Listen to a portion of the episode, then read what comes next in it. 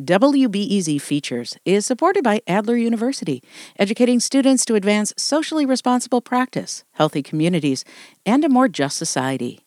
With degrees in psychology, counseling, public policy, and leadership. Adler.edu.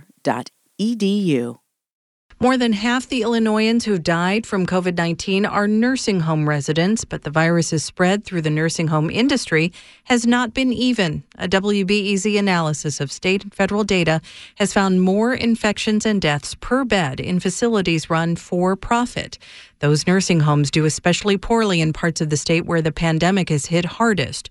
In the 20 counties with the highest COVID prevalence, for profit facilities have nearly twice as many deaths per bed as nonprofits. WBEZ's Chip Mitchell reports. Laura Zung's father helped build a Chicago based chain of seven nursing homes called Lancaster Health Group. He'd run the company for years when he made her a pitch. My father came to visit me in Florida and said, this is a family business and no one in your generation works in the business, so I think it should be you.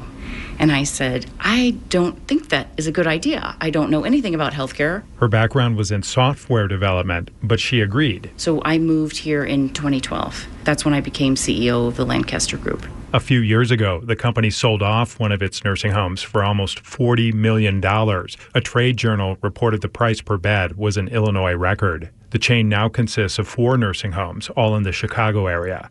But Zung says the pandemic has been hard on the company. Our census is down more than 30%. Expenses have skyrocketed. Our PPE costs are in the hundreds of thousands of dollars.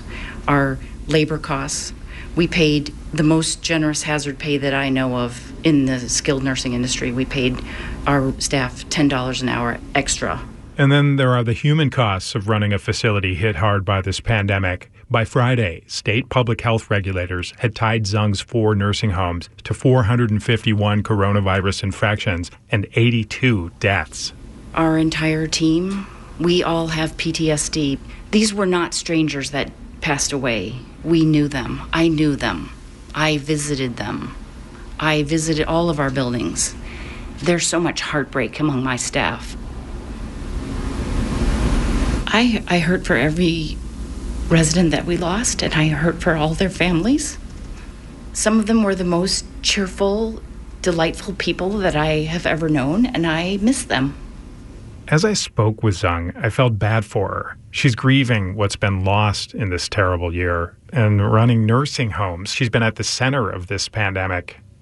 But Zung and other nursing home owners have been hiding their profits for years profits that experts say should have been used for staffing and infection control, things that could have slowed the spread of COVID and saved lives.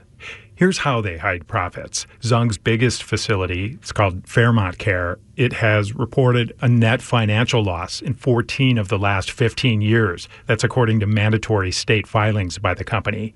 But that facility pays 1.3 million a year in rent to another company owned by Zung's family. And last year, the facility paid a half million in management fees to a different company controlled by her family. There are lots of expenses that they're paying to themselves. Every skilled nursing home in Illinois is set up that way because this is one of the most tort unfriendly states in the nation. In other words, Zung says a lot of lawyers are suing, and the nursing home owners have to protect their assets. But this setup makes it impossible for the public to know how much profit the family is pulling out of the facility. A lot of folks walk into a nursing home and they think they're going to be treated by the nursing home. And in reality, they're going to be treated by an operating entity a property company, typically a management company, and then from time to time other entities as well, such as uh, pharmacy company, therapy companies. Benjamin Carter is a personal injury attorney in Chicago. He says it's true most nursing home owners in the state set up their business like the Zungs. They'll own a complex web of companies and then use those companies to pay themselves six figure fees.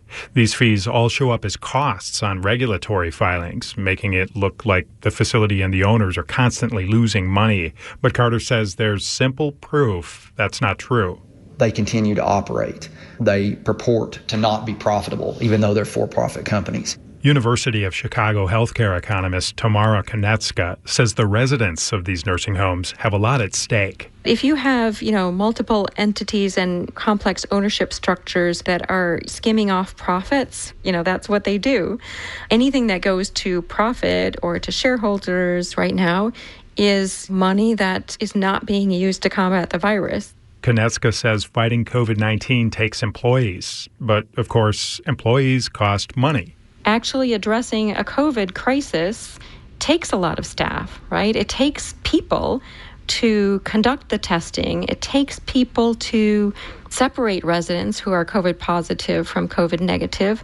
It takes enough staff to be able to separate staff so that they're not going back and forth between COVID positive and COVID negative residents.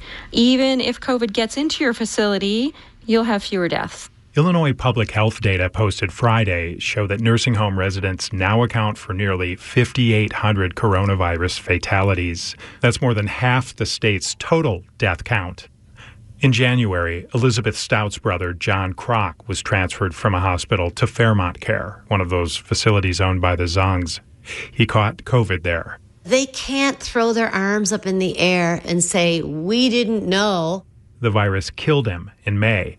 Stout blames the Zungs. They had years and years and years of stockpiled funds. They have an absolute 100% duty to be protecting those residents and taking whatever precautions, whatever resources, including your own, to be prepared with additional staffing, whatever way. With a stream of hidden profits and a poor record on containing the virus's spread, for profit nursing homes are now pointing to the pandemic and a push for increases in state and federal funding. But some advocates for nursing home residents and workers say before any funding boosts, the state should first find out how much the owners are pocketing. Chip Mitchell, WBEZ News.